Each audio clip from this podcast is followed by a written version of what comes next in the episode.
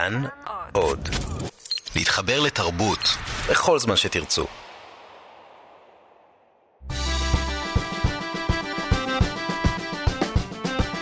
מה שקורה עם שירי לב-ארי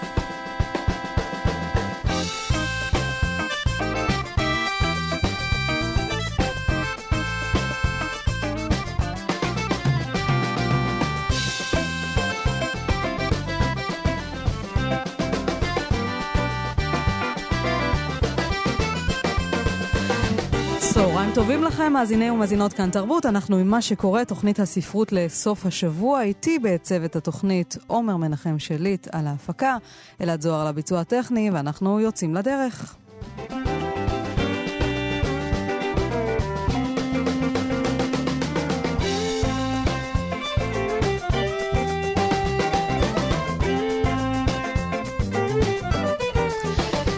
ואנחנו כתוכנית שעוסקת בספרים שקוראים ובספרים שכדאי לקרוא, נביט קודם ברשימות רבי המכר של הרשתות הגדולות. ברשת סטימצקי, בתחום ספרי הקריאה, הדירה ברחוב המלי פותח את הרשימה, אחר כך שנת המתנות של יובל אברמוביץ', אדל של יוכי ברנדס, אלה ספרים שבעצם חזרו אל הרשימה אחרי כמה שבועות שנעדרו ממנה. ובמקום הרביעי, איתי החיים משחק הרבה של דוד גרוסמן, אחריו הפרחים האבודים של אליס הארט מאת... Uh, הולי רינגלנד. זה בתחום ספרי הקריאה ברשת סטימצקי ובצומת ספרים. פותחת את הרשימה נעמי ריגן עם צמאה לך נפשי, אחריה עץ אופלי מאת ג'פרי ארצה, ארצ'ר, אחר כך אה, ספרה של שרית ישי לוי, אישה מעבר לים, ובמקום הרביעי גם כאן דוד גרוסמן, איתי החיים משחק הרבה, ואחריו נער האופניים של אלי אמיר. בתחום ספרי העיון, אה, ברשימת רבי המכר של אה, סטימצקי אפשר אה, למצוא את אה, מישל אובמה, הסיפור שלי, גם היא חזרה אל הרשימה אחר, אחרי כמה שבועות של היעדרות.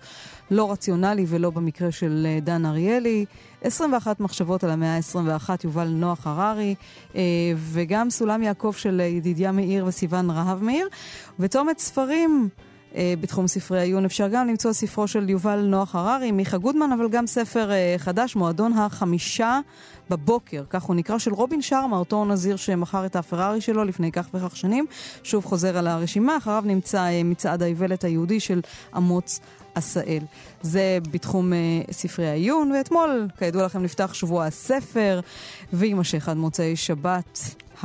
הבאים, זאת אומרת הוא יימשך עשרה ימים, הוא כבר מזמן לא שבוע, מתקיימים uh, ירידים בערים הגדולות וביישובים שונים uh, ברחבי הארץ, ואתמול אנחנו שידרנו כאן uh, בכאן תרבות מן היריד בכיכר רבין. הירידים בשבוע הספר הם הזמנה לשיטוט, שיטוט בין ספרים, רעיונות, דפים, אנשים, וכולנו מוזמנים לעשות את זה בעשרה ימים הקרובים.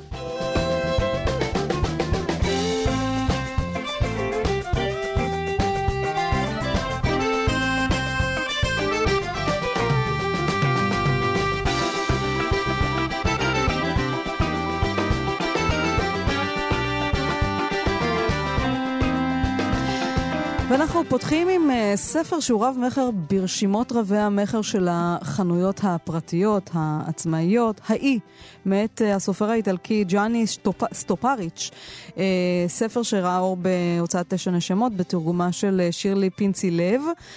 ספר ישן, שראה אור בתחילת, במחצית הראשונה של המאה הקודמת. אב שמבקש מבנו לרדת מההרים שאליהם הוא עקר לפני הרבה שנים ולבלות איתו שוב חופשת קיץ באי, אותו אי ששניהם אה, נולדו וגדלו בו, אולי בפעם האחרונה, אי אדריאטי קטן שהאב נולד בו, אחר כך הבן נולד בו. כולם עזבו, ועכשיו, רגע לפני הסוף, הם uh, מבקשים uh, להיפגש, אז זה מפגש עדין מאוד בין אבא לבן, בין אדם מבוגר ואדם צעיר, בין אדם חולה לאדם בריא. וכל גלגולי החיים משתקפים בספר הצנוע והיפה הזה, האי. ואנחנו נאמר עכשיו לסופרת, שלום לסופרת ענת עינהר, שלום ענת. שלום שירי. את קראת את האי כמוני של סטופריץ' ואהבת את הספר הזה. אה, הוא כתוב בהמון המון עדינות, אה, באיפוק, והוא בעצם מגולל איזה מין אהבה שקטה וכבושה בין אבא לבן.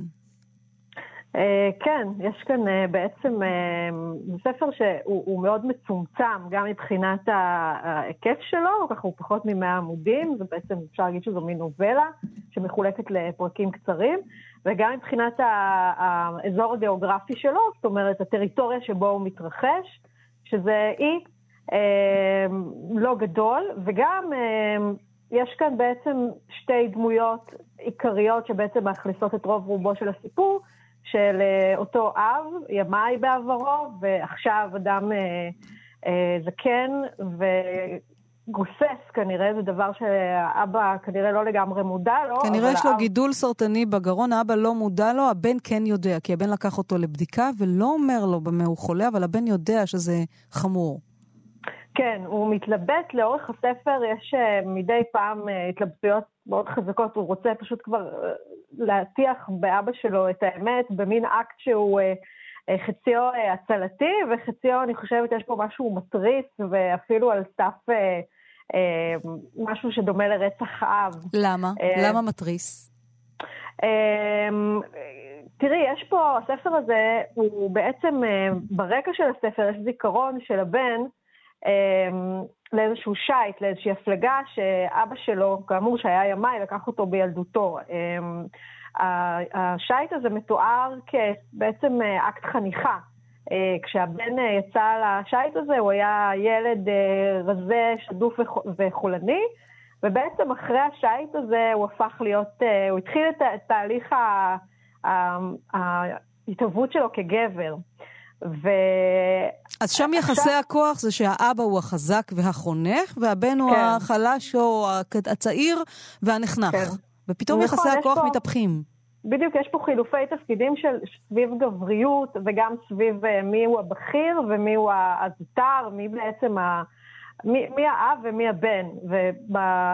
ובזמן שבו אנחנו פוגשים אותם uh, בספר, אז אמ, היחסים, יחסי הכוחות האלה בעצם כבר התהפכו.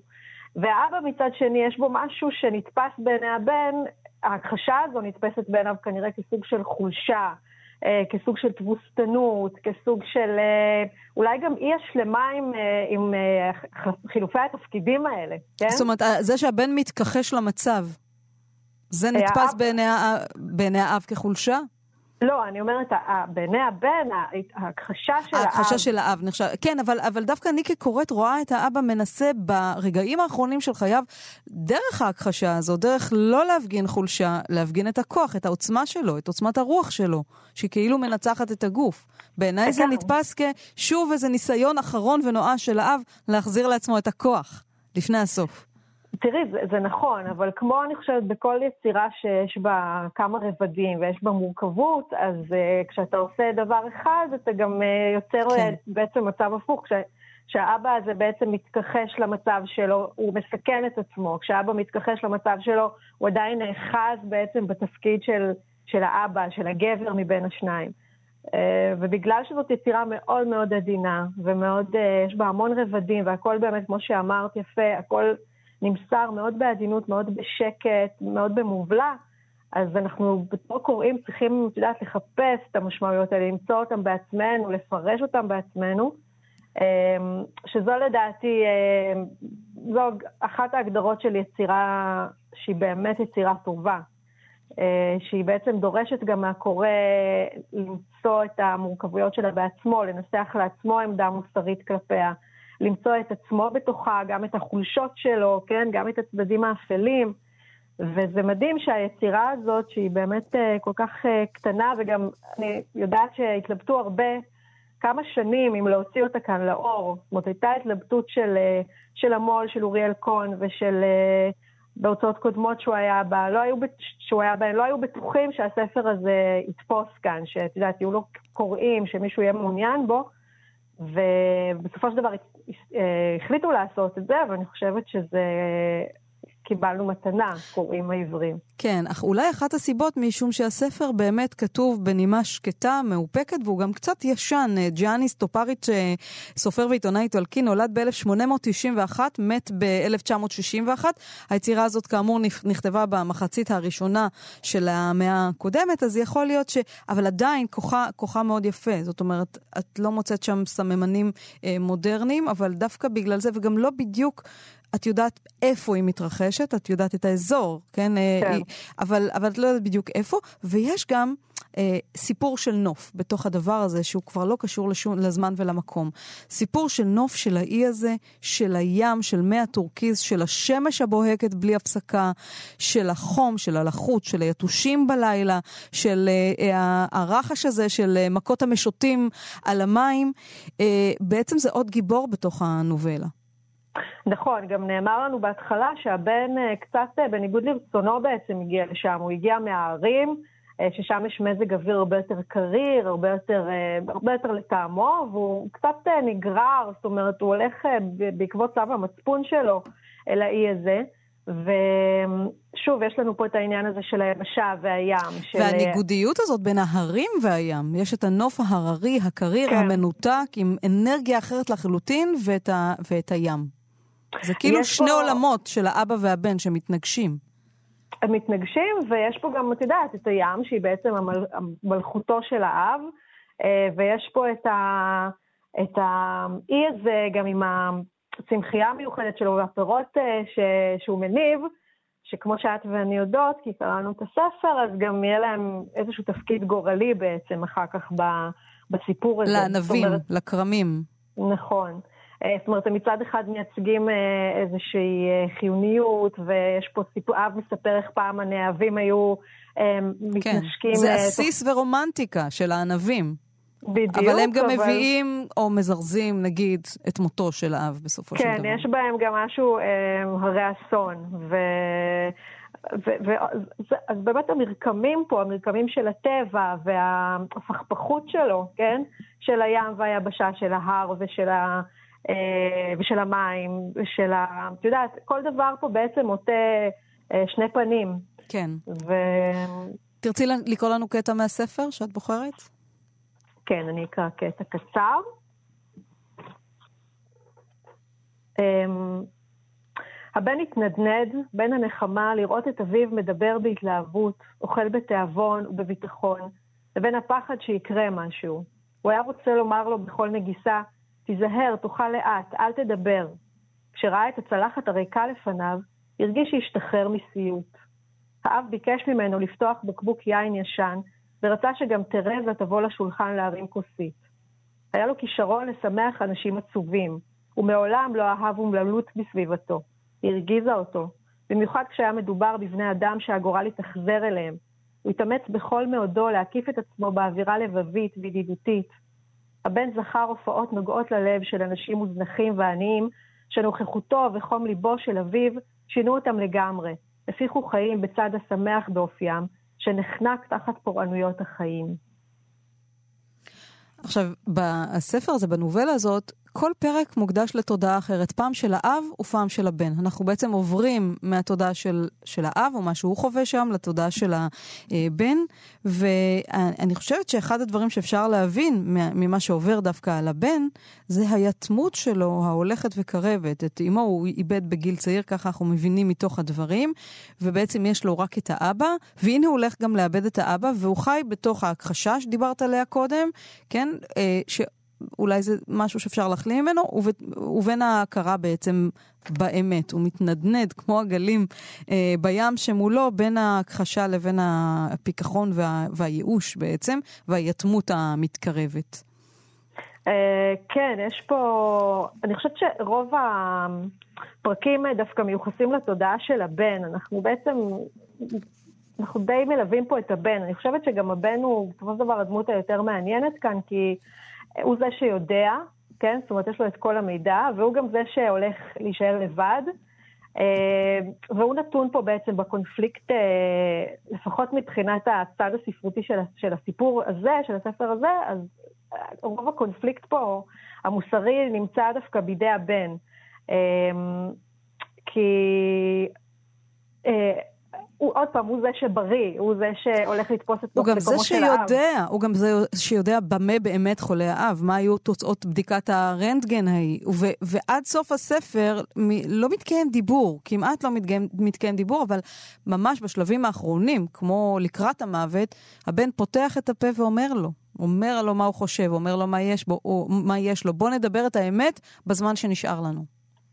אמ, נכון, אה, זה מין אמ, ככה הזיה כזאת, ואנחנו עוד פעם, זה, הספר הזה לא מציע פתרון, כן? כן? ואנחנו יודעים שהאחרית שלו תהיה, את יודעת, במוקדם או במאוחר, האבא הזה הולך אה, אה, למות. אה, הוא לא מציע קתרזיס, זאת אומרת, הספר הזה לא מציע איזשהו שיא שפורק את כל המתח שלו. אה, מצד שני, הוא גם לא, את יודעת, גם לא, לא מכריע פה לש, לשום צד. ואני חושבת שעוד פעם, זו, זו העדינות הזאת שדיברת עליה, שבעצם אין פה, אין פה שיא, אין קתרזיס, יש פה רגעים אה, די ככה מורטי עצבים של, של התלבטות ושל קונפליקט. אני חושבת שזה גם התשוקה הזאת, התשוקה הזאת שמתגלמת גם בדיבור הזה של הבן, אנחנו הרבה פעמים נמצאים ליד אנשים היקרים לנו ואנחנו לא מדברים את הדיבור המשמעותי. לא אומרים באמת באמת את מה שאנחנו רוצים ומרגישים ודוחים את זה ודוחים ודוחים ואז מגיע הרגע שחייבים לעשות את זה כי אחרת כבר אי אפשר יהיה. אה, ענת, אני אקרא דווקא קטע מתוך התודעה של האבא. אה, הוא, אה, כך, כך נכתב אה, בספר, הוא היה מסתפק ברגע האחרון במלבן שבו נקבר אביו ושם ייאסף אל האדמה הדלה של אי הולדתו. שם יחרט אה, תחת שמו של אביו באבן הצנועה שנחצבה נחצבה מאותה אדמה, האם שעתו קרובה?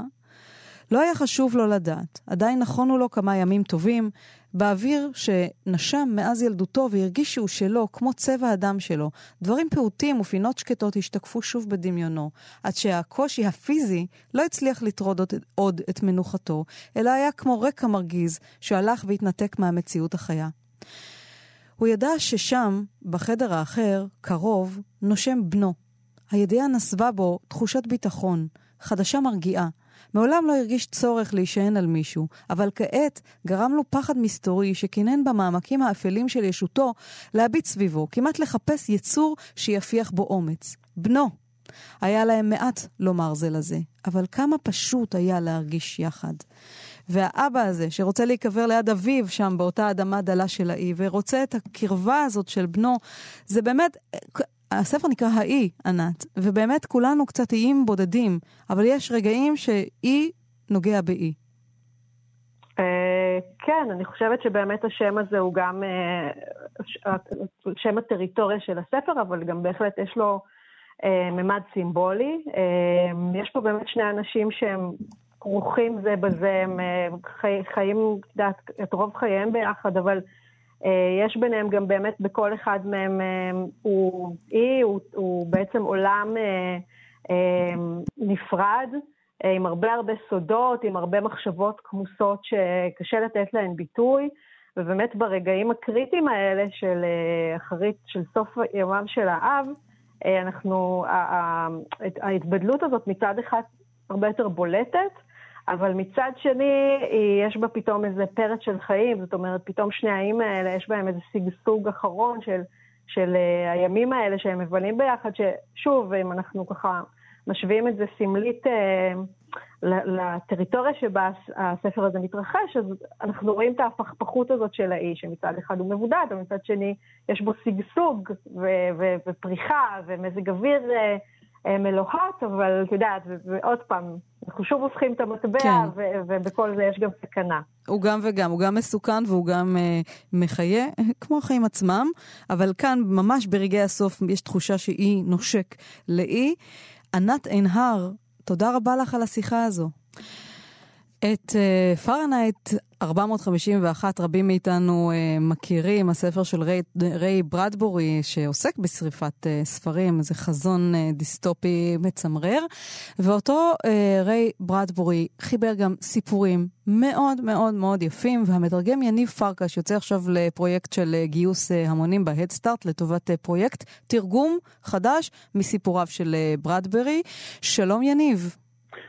שלום שירי. ומה שמשותף לסיפורים האלה, שהם עוסקים בזקנה, במוות או הכנות למוות, בזיכרון, ביחסי צעירים מבוגרים, אפרופו שיחתנו הקודמת אה, על האי.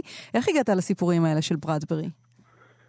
אה, במקרה הייתי אומר, כמו כל דבר בחיים פחות או יותר, אה, הבת שלי נתנה לי לקרוא קובץ סיפורים שלו לפני כמה שנים.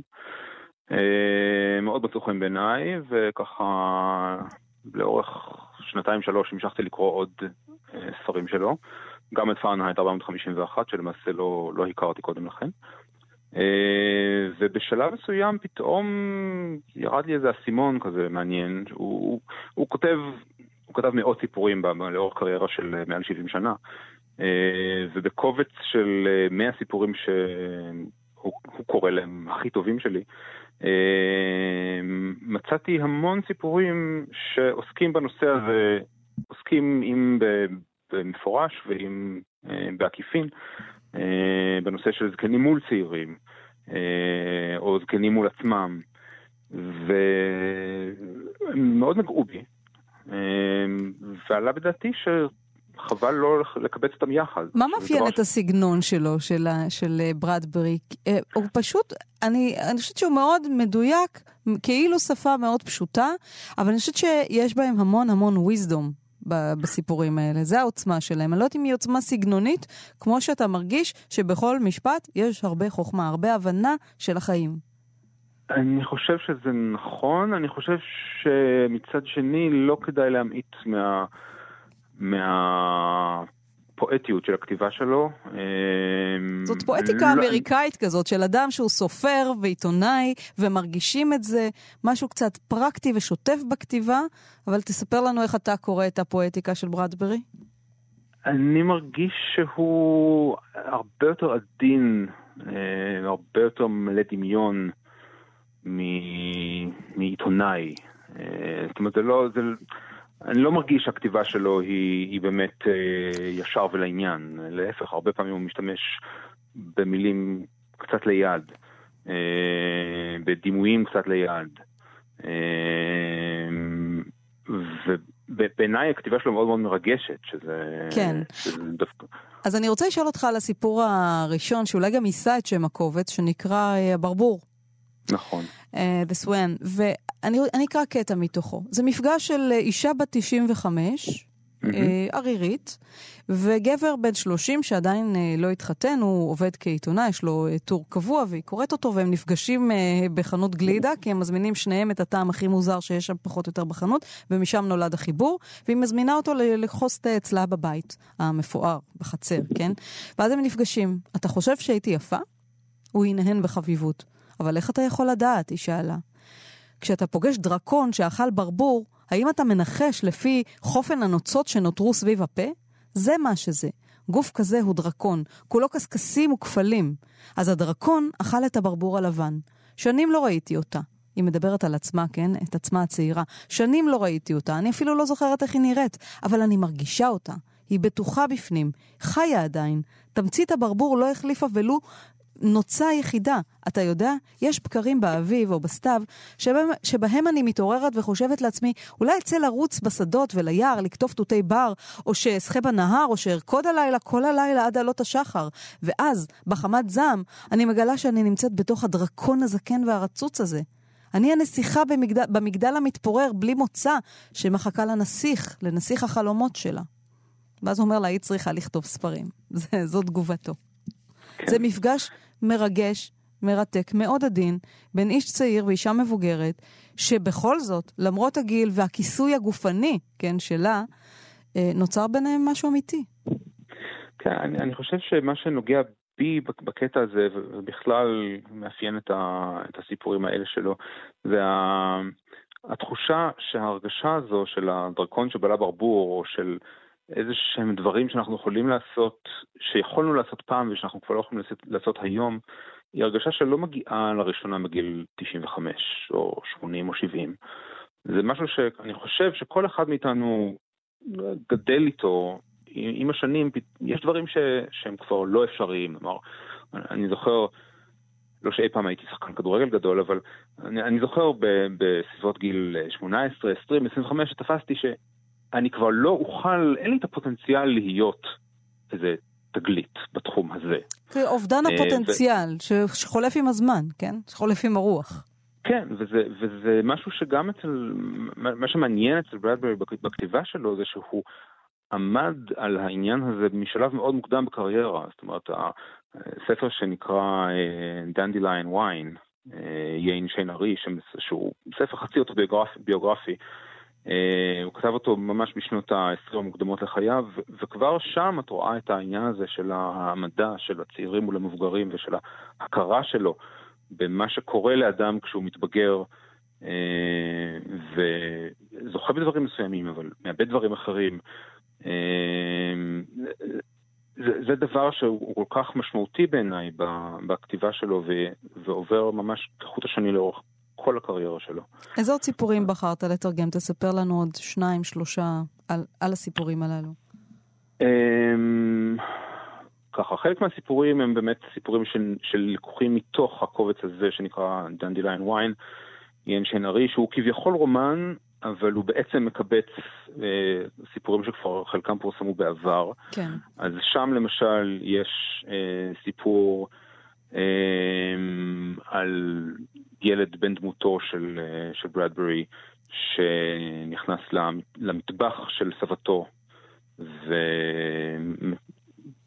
ובעצם מה שקורה שם זה, בסיפור הזה, זה שהדודה מגיעה לביקור והופכת את כל הסדרים במטבח של הסבתא, והסבתא בעצם נתקפת במין שיתוק כזה, מפני שאחרי שסידרו לה את כל המטבח, היא לא יודעת מה לעשות איתו. ואז הילד, ברדברי, באיזה מין אה, התקף כזה של ניסיון לעזור, כי עזרו לו באיזה סיפור קודם בקובץ, עוזר לה לבלגן את המטבח מחדש, להחזיר אותו לאי סדר שהיה בו לפני שהדודה הגיעה. הדודה גם נזרקת מהבית בגלל כן. הסתרים שהיא עושה בו. אמ, אז, אז זה למשל סיפור שמחבר מאוד יפה בין, ה, בין הילד לבין הסבתא. הסבתא שלו. אה, יניב, אולי אה, תרצה לקרוא קטע מאחד הסיפורים? בשמחה. אמ, אני אקריא קטע מסיפור בשם החלון. שעל מה הוא מספר ככה במשפט אחד? אה, הוא מספר על סוף חייו של איש זקן אחד בשם קולונל פרילי. אמ, על הבדידות שלו בחדרו ועל ההתקשרות שלו אל דרום אמריקה. אבל הפתיחה היא פתיחה שכמו שאמרתי קודם, היא, היא מאוד פואטית, כן. מאוד יפה.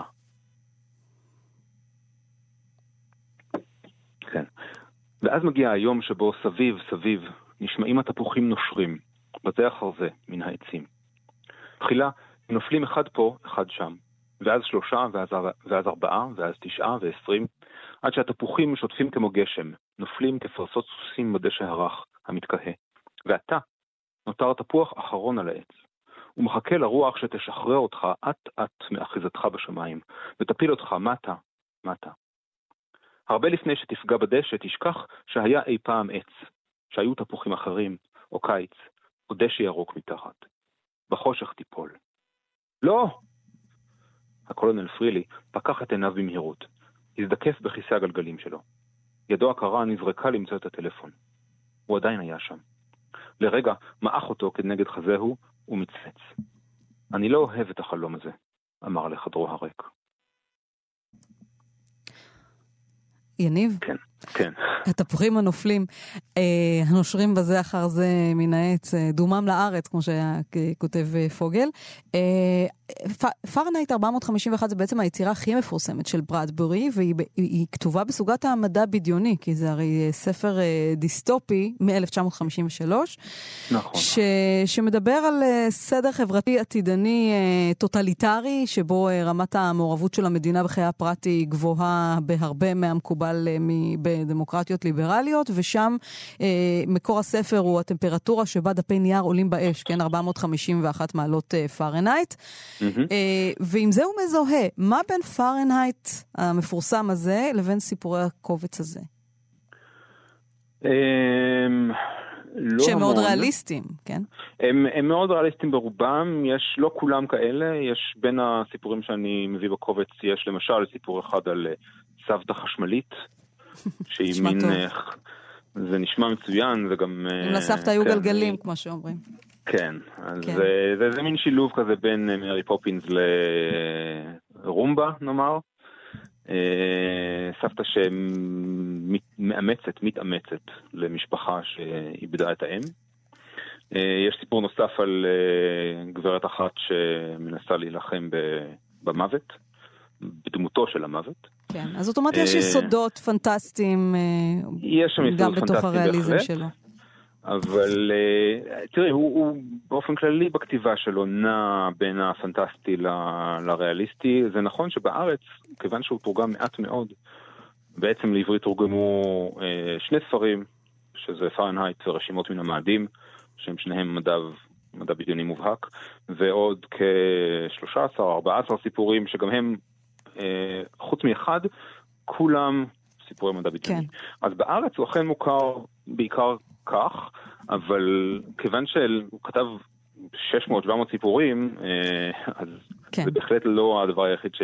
שיש לו להציע. אז אה, יניב פרקש המתרגם בהצלחה עם אה, פרויקט התרגום מחדש שלך מסיפוריו של ריי ברדברי הברבור וסיפורים אחרים. תודה רבה. תודה לך. ניכנס להדסטארט שלי. ביי ביי, תודה. בהחלט, בהצלחה, להתראות. אתם חומדים את הזהב ומפזרים את האפר. אתם מאחרים את היופי ומשחיתים את התמימות. אתם מניחים לקילוחי בוץ גדולים לזרום בכל מקום. השנאה היא מזונכם. האדישות, המצפן שלכם. אתם יצורי השינה, בתרדמת תמידית, גם כאשר אתם סבורים שאתם ערים. אתם פירותיו של עידן מנומנם. התרגשותכם בת חלוף, כאותו פרפר הממהר לפרוס כנפיים ומיד נשרף באור השמש. ידיכם לשות את חייכם כחמר צחיח ודהוי. בדידותכם מכלה אתכם. אנוכיותכם מפטמת אתכם. אתם מפנים עורף לאחיכם ומאבדים את נשמתכם. אופייכם מחמיץ מרוב שכחה. כך uh, נפתח uh, הספר ארכיפלג הכלב, ספר של uh, הסופר הצרפתי פיליפ קלודל, שנקרא כך על שם המקום הדמיוני שבו מתרחשת עלילת הספר, ארכיפלג הכלב.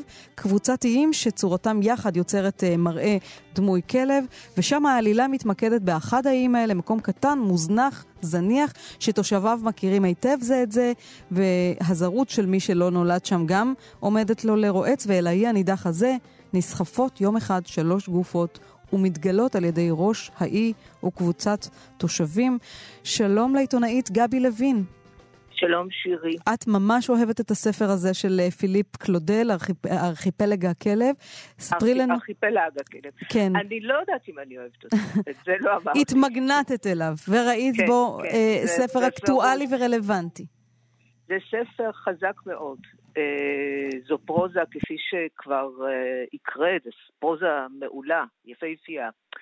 אה, זה סיפור אלגורי, קודם כל. אלגורי, מין אגדה מודרנית, ספר שכאילו אנחנו מצפים למוסר השכל, ומוסר ההשכל, אנחנו אנשים מצפוניים, כמובן הוא רק אחד, שאנחנו לא צריכים להיות אגואיסטים ולא צריכים לבנות סביב המקום שאנו גרים בו, סביב האי המסוים שעליו הוא, הוא מדבר, חומות, כמו שדונלד רוצה לבנות בארצות הברית, או כמו שבנו אצלנו, רוצים לבודד אותנו בפני הפולשים.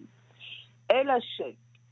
האי הזה, כמובן, הוא, אי, הוא לא כל כך עלוב. יש בו, זה אי וולקני, במרכזו יש הר געש שקוראים לו אבראו, והאדמה כל הזמן זזה, זאת אדמה לא בטוחה, אבל יש שם כרמים.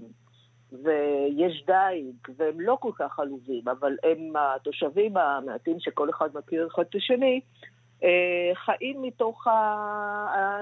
היצור שלהם, וטוב להם, הם סגורים. ישנם בסיפור ארבעה, חמישה דמויות, חמש דמויות, שאחד הוא ראש האי, אה, כמובן שהוא מייצג את הממסד. הוא, אגב, קלודל תמיד אוהב מאוד ארכיטיפים כאלה, הוא אוהב לקחת דמות בלי לקרוא לה בשם. אה, מגדיר אותו בעצם התפקיד שלו. אז ישנו ראש האי, וישנו הכומר, וישנו הרופא, וישנו המורה, וישנה הזקנה שהיא הייתה מורה והיא בגמלאות, והיא מטיילת, היא גם כן מצפון האי הישן.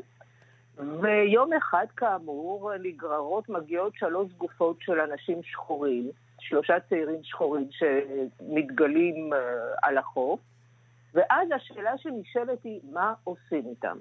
מכיוון שזאת בפירוש פלישה לטריטוריה שלהם, וכאן יש בעיות מצפוניות. זאת אומרת, צריך להודיע לשלטונות. אם מודיעים לשלטונות, יש תוכנית uh, פיתוח של האי, של בניית איזושהי תוכנית ספא, מלון תיירות, וזה יכול מאוד uh, לפגוע בתוכנית, בפיתוח. מצד שני, איך אפשר להעלים אותם? ו... הם, אה, והעובדה הם שאלה גופות של אנשים שחורים היא עובדה משמעותית, כי קל להתייחס אליהם בקלות ראש. לראות כן. בהם שקופים. כן, רואים בהם שקופים, ויותר טוב בכלל לא לראות אותם. זאת אומרת, להתעלם מקיומם ומקיומם לשעבר, ואז uh, עושים בהם דברים איומים, זאת אומרת, הם מתים, אבל סוחבים אותם לאיזה מחסן, יש שם דייג באי, אז איזה מחסן קירור, וממחסן הקירור בלילה אחד, כולם, כולל אותו מורה שהוא אאוטסיידר, הוא הגיע לעיירה והוא לא שייך לאי, הוא לא שייך לאי, הוא חדש. הם גוררים אותם וזורקים אותם להר הגעש. ואז המצפון שקט. לא היו, לא נבראו, ואנחנו יכולים לישון בשקט. מה אנחנו הקוראים מיד חושבים? איזה מגעילים. אבל קלודל הוא חכם, כי הוא אומר שבן אדם אה, פועל מתוך אה, מוסר כשהכול טוב. כשהכול לא טוב, כשהתנאים לא טובים, אי אפשר לדעת איך הוא יפעל. בעצם כל אותם הגיבורים באי שפעלו כפי שפעלו, אה, צריך לשאול את השאלה מה אנחנו היינו עושים במקומם. וזאת שאלה הרבה יותר רחבה, מכיוון שהאי הזה, שהוא כביכול נמצא בים התיכון, הוא יכול להיות גם אירופה כולה, כי גם אירופה היא ענק. ואירופה אה, עומדת בפני אה, פלישת, אני אומרת במרכאות, פלישת המהגרים, אותם המהגרים. המהגרים או הפליטים, בדיוק כמו הגופות האלה שנפלטות אל החוף, כן? פליטים או מהגרים. כן. בונים חומות, נשארים חרשים, יותר טוב לפתח את מה שיש, לדאוג לרווחת האוכלוסייה המקומית. אלה שאלות כבדות גורל ואי אפשר לדעת איך, איך היית פועל במקומם. יחד עם זאת, יש מוסר, יש מוסר, אי אפשר להתעלם מהאנשים האלה, וקלודל אומר, דווקא לא בספר, אבל אומר ברעיונות ש, שנתן, הרבה רעיונות, בעיית הפליטים תמיד עניינה אותו, והוא תוהה איך אפשר לבנות כפרי נופש, לרחוץ באותו ים שהוא בעצם משמש אה, בית קברות ענק. בית קברות לפליטים. בית קברות לפליטים. ואנחנו די שוכחים את זה. ובגלל זה אולי הספר מתחיל בהתכה הזו שקראתי קודם, ועוד הוא כותב, תראי, תראי את הסגנון שלו, העובדות שאני עומד לספר לכם התרחשו אתמול, לפני כמה ימים, לפני שנה, שנתיים, לא יותר. אני כותב אתמול, אבל נדמה לי שעליי לומר היום. בני האדם אינם אוהבים את האתמול, בני האדם חיים בהווה וחולמים על המחר. ואת יודעת, אה, גבי, כשהוא כותב, אה, נדמה לי שהיום או אתמול, אני לא יודע בדיוק מתי, זה מיד שולח אותי אל אלבר קאמי ואל מרסו שלו בהזר. אתמול אה, מתה אימא, או אולי היום, אני לא בדיוק נכון, יודע. נכון. זה האדישות הזו, האדישות שממיתה אסון. כן, אבל אותי זה, אם כבר מדברים על קאמי, זה שולח אותי יותר לדבר, מכיוון שהסירחון שמופיע יותר מאוחר, אותו סירחון, אותה אדמה שמתחילה לרעוד, אה, אחרי שהסיפור הזה נגמר, שהעלימו את הפליטים, פתאום יש תופעות טבע, קורים דברים מוזרים. פתאום הבראו מתחיל להשמיע רעשים, האדמה רועדת, הוא כועס, הבראו כועס, ומתחיל סירחון נוראי. עכשיו, הסירחון, אי אפשר לדעת אם הוא מגיע מתוך הר הגעש ומהאנשים עצמם. ומתי מרגישים את הסירחון? האם האנשים מרגישים את הסירחון של עצמם? מתי בן אדם מרגיש כשהוא מתחיל להסריח? כל הדברים האלה זה, זה דווקא די מזכיר את הדבר. פלישה כן. חיצונית. כן, קלודל, כן, אפרופו, קלודל הוא סופר וקולנוען אה, צרפתי, יליד 1962, מאוד פופולרי. איך הספר הזה התקבל אה, בצרפת? מה מידת ההצלחה אה, שלו? אני חושבת שהוא מאוד הצליח, והוא תורגם להרבה שפות, והוא עוד יהיה מתורגם, והוא הוא, הוא באמת סופר גדול, והוא אני, אני רוצה להגיד שהוא אדם מאוד מאוד אה, רב פנים, מכיוון שבנעוריו הוא היה זמר פאנק. כן. והוא היה שתיין, והוא מאוד קרוב לטבע, והוא מטפס הרים. והוא התחיל למעשה ללמוד, אה, חזר ללימודים, ללמוד ספרות, והוא לימד במשך 11 שנים בבתי סוהר. אז הוא, הוא קרוב להרבה מאוד דמויות. והעמדה שלו הוא... היא עמדה מאוד ביקורתית. הספר הזה הוא לא קל לקריאה בגלל המחשבות שהוא מעורר, אבל הוא חשוב הוא לקריאה. הוא מעורר, כן, אבל זה, זה בדיוק העניין שהוא לא, הוא לא, אין מוסר השכל. מאוד טועים כשאומרים, יש מוסר השכל, אנחנו לא צריכים לבנות את החומות. נכון, זה, זה לא הומני, זה, זה, זה אנטי, אנטי מצפוני בעצם, אבל יחד עם זאת, מה היית עושה במקומו? מה אתה היית עושה במצב נתון? אלה השאלות שהוא שואל, והפרוזה הזאת החזקה, ותופעות הטבע, ופרוזה באמת מצוינת. אז זה באמת מכה בבטן. ויחד עם זאת, כשאמרתי בהתחלה שאני לא כל כך אוהבת אותו, לא שאני לא אוהבת אותו, אני, אני מעריכה מאוד את הפרוזה ואת הבעיה שהוא מעורר, אבל אני מרגישה איזושהי דידקטיות, איזשהו משהו רוצה ללמד אותנו. וזה קצת מפריע לי. כן, יש לו אג'נדה, יש לו סדר יום בכתיבה שלו. יש לו אג'נדה, כן, כן, בפירוש. Uh, בכל זאת, uh, ספר uh, מעניין מאוד וסוחף מאוד. רק נציין שתרגם אותו לעברית שי סנדיק, והוא ראה אור בהוצאת uh, תמיר ספרים, ארכיפלג הכלב של פיליפ קלודל, רב-מכר בצרפת, ועכשיו גם בעברית. גבי לוין, תודה רבה לך על השיחה הזאת. בבקשה. להתראות. להתראות. ועכשיו אנחנו uh, נאמר שלום uh, לסופר אייל מגד. שלום אייל. שלום וברכה. הערב, בשעה חמש ושלושים, יארך uh, טקס הסרת הלוט מלוח הנצחה לזכרו של אביך, הסופר אהרון מגד. הטקס הזה יתקיים ברחוב רופן 26, הבית שבו התגורר מגד בתל אביב, ואתה מכיר את הבית הזה. מכיר כל ילדותי ונעוריי עברו עליי שם. אז היום אתה חוזר אה, לבית ילדותך, לרופין 26 אה, בתל אביב. נזכיר למאזיננו שאהרון מגד נולד בפולין ב-1920. הוא הלך לעולמו ב-2016. אה, סופר ישראלי פרסם יותר מ-30 ספרים במהלך חייו, שתורגמו להרבה שפות וזכו בפרסים רבים וגם הוצגו בתיאטראות השונים. ואתה, אייל, תדבר בטקס הזה, אבל אולי לפני זה תספר לנו קצת זיכרונות מרופין 26. 6. ועל תל אביב של אביך, אהרון מגד, שמתוארת היטב, אגב, גם ביצירה שלו, חדווה ואני, שאחר כך לסדרת טלוויזיה מפורסמת. כן. נכון. תראי, אולי במקום זה אני אקריא כמה שורות מתוך ספר שאני כותב עליו בשם אה, חיים שנעזבו, וזה בדיוק על מה שאת אה, שואלת. כן.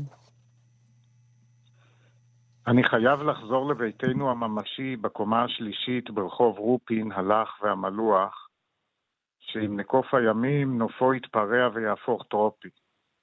כמו שאני חוזר לקיסריה ההזויה. אבל המעבר חסום. אני תר אחר מפתח שיפתח את השער, מתאמץ, לרוב לשווא, לפתח מתוך השחור העל-זמני תמונות מחיי משפחה. קשה להבדיל בין הגיבורים שאבא ברא לבין אלה שחייהם אכלסו את הבניין בין ארבע הקומות שבו שכנה הדירה שלנו. מציאות התערבבה בדמיון. חלק מהנפשות הפועלות שימש כחומר ביד היוצר, וחלק לא היה ניתן לאילוף. אבל כולם הצטופפו זה לצד זה, והדוחק זעק לשמיים. עקבותיהם של השכנים, שהיו נצחיים כמו הילדות עצמה, הדהדו כהוגן בין הדפים שנכתבו אז. אבל עם השנים, גם הם וגם הדמויות הבדויות נמוגו לאיתם אל תוך השכחה. זה כמה שורות מתוך ה... הספר החדש שאתה כותב, חיים שנעזבו, וזה ספר על אביך. כן. אני רק יכול להגיד בקשר לבניין הזה, שעליו נקבע, נקבע הלוח היום, אחר הצהריים, זה שהגענו אליו דרך, גם בדרך ספרותית, אם את רוצה לשמוע אותה. כן. אה, הוריי חיפשו דירה באותו אזור, ומצאו דירה יפה בקומה שנייה בבית בשדרות נורדו. השדרות של אלתרמן, הזו, כן? הדירה הזאת הייתה מעל הדירה שבו, שבה התגורר אלתרמן. כן. שהיה חבר טוב של הוריי. כשהוא שמע שהוריי חתמו כבר על הסכם לקניית הדירה הזאת, הוא נזעק. אמר לאבא שלי, איך אתה יכול היית לחשוב בכלל לגור מעליי? אז אבי אומר, למה? אנחנו חברים טובים ולא, הכל יהיה בסדר. הוא אמר, כן, אבל איך המוזות ידעו לאיזה חלון להיכנס? כן, הקרב על המוזה. זהו, וכך הם ביטלו, אז עוד היה אפשר בתואנות ספרותיות לבטל זיכרון דברים. ביטלו את זה, זה סיפור אמיתי, וכך הגענו לרחוב רופין 26. אה, אני אקרא, אייל, ברשותך, אה, קטע שכתב אה, אביך, אהרון מגד, על אביו, כן. ממואר שנקרא איש יהודי, וזה ראה אור במבחר שלו חצות היום, וכך הוא כותב: עכשיו שאני בא לביתו ועומד לפני ארון ספריו, דומה נשמתו צרורה בהם. בספרים. אלה הספרים שספגו, את, שספגו נשימתו, מאור עיניו, שקרא בהם חזור וקרוא, ושינה ועיין, וטיפחם וקידשם. עומדים הם סמוך זה לזה, מדף מעל מדף, מדור בצד מדור. אין יתר בהם ואין יוצא דופן. עולם שלם, שהרמוניה בו. הרבה יותר מכ"ד ספרים הכניס לביתו, ומהומה לא הכניס לביתו. שלא כמו אצלנו, שמריבה ביניהם, וזול ויקר יחד. בניין אבני גזית שהוא דעת התורה, ודעת הארץ, ואהבת לשון, ואהבת עם, עם ותו לא. שלום במרומיו, שלווה בארמונו, אור תמיד נוגה מהם, ויוצא על החדר. אור שמש בא מן החלון ונח עליהם, השארת נפשו. אין שלטון ביום המוות, מעין חג, כאילו שבת הגדול. כך אהרון מגד מתאר את הספרייה של אביו, שבין הספרים שוררת שלווה. אה, נכון, אגב, בניגוד, בניגוד ל, ל, לשוק הזה שנקרא שבוע הספר, שהכל מעורבב ואין שום הבדל בין ספר כזה וספר אחר. אה, טוב, זו חגיגה, יש... זו חגיגה, זה קרנבל של ספרים, שבוע הספר. כן, אבל את יודעת, זה כל כך, אה, החינוך פה הוא כל כך לקוי מהבחינה הזאת, ש, שהציבור הרחב והתמים, שבא לשם, הוא כבר אחרי שנים, הוא, הוא, הוא, הוא לא יודע איך להבחין בין סוגי הספרים בכלל. אני אה, ראיתי את זה, ואמרתי את זה גם בתחילת התוכנית, אה, שבוע הספר כדבר שמזמן חוויה של שוטטות. והשוטטות היא בדיוק זו, שאתה אה, נתקל בכל מיני דברים, בכל מיני סוגים של טקסטים, מהספרים שדיברנו עליהם היום פה בתוכנית, האי או פיליפ קלודל, ועד חלי ממן, ספר הדיאטות החדש. הקרנבל הזה יש בו משהו מבורך, כי הוא מזמין אותך לברוא לעצמך את הדרך. בין ה... אוקיי, אוקיי. אז אייל, אה, היום אתם אה, תבקרו ברופין 26 אה, בית ילדותך, תל אביב של אבא שלך, ככה לקראת סיום. אני רוצה לשאול אותך עליה, כי היא תוארה היטב בחדווה ואני, כמו שאמרתי קודם, שאחר כך עובדה לסדרת הטלוויזיה המצליחה חדווה ושלומיק. אז כבר אז הוא זיהה את היסודות שמאפיינים את תל אביב עד היום, הנהנתנות והחומרנות והיצריות שלה. נכון, והוא לא, לא ממש מצא את מקומו פה אה, בתל אביב, הוא היה אאוטסיידר, ממש נטע זר, ובעולם, מעולם, מעולם לא נקשר אליה באמת, למרות שהוא חי בה את רוב שנותיו. אה, כל, כל הנופים העירוניים היו תחליפים חיוורים לגמרי לנופים שהיו חקוקים בו ושעיצבו את הנשמה שלו. אה, נופים של של, של חולות קיסריה ופרדסי רעננה וגבעת ברנר. כן. אלה המקומות שהוא באמת אה, תמיד ערג אליהם ו, ו, ו, וגם אה, אה, התגעגע אליהם בספרים שלו.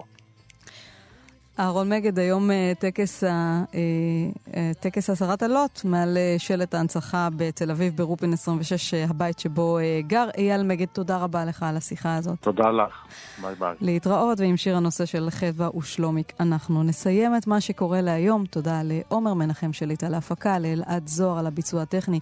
כאן באולפן שירי לב-ארי, תודה לכם על ההאזנה, שבת שלום.